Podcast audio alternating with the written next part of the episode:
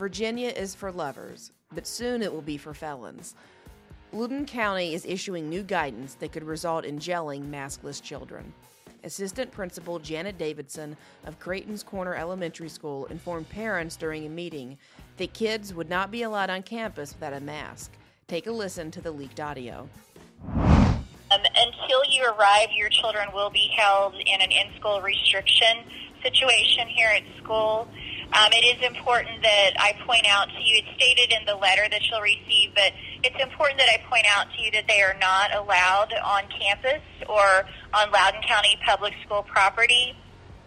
Starting tomorrow, it will be considered trespassing. So it's important that I make that statement to you. But we'll look forward to hearing from you via phone, so you can let us know when you'll be able to pick them up. How long can they be suspended for? The guidelines that we're receiving from the county is student suspensions will end as soon as they are fully following mitigation policies. Sounds like just another mask mandate. It's not. Trespassing is considered a Class I felony in Virginia, carrying a 12-month jail sentence or a $2,500 fine. The woke love to decry the police, law and order, and mass incarceration, yet they are fully willing to jail a child for something as senseless as not wanting to wear a face diaper. Now, school officials quickly came out and said they don't, quote, have the authority to arrest or charge any suspended students or their parents for trespassing. Then why call it trespassing? Are they that stupid, or are they just covering their real intentions? Remember, the left uses contradictory language all the time. Defund the police doesn't mean defund the police. They want to ban assault weapons, even though there's no such thing as assault weapons.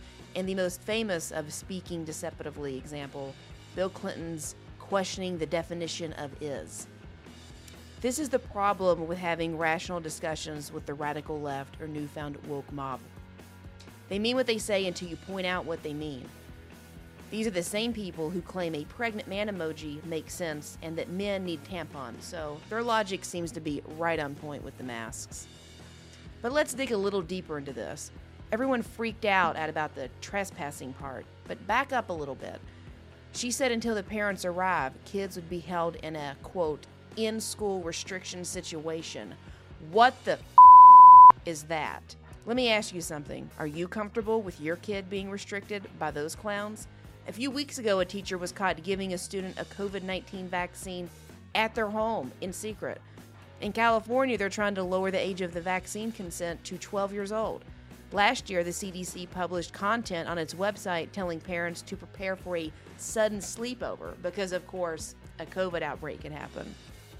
Everyone yells about the horrors of forcing masks on children, but the real terror is how our government is trying to separate parents from their children. When are people going to realize that this pandemic is about more than strict compliance? It's about the kids. Why are schools and federal, state, and local governments always trying to isolate kids from their parents?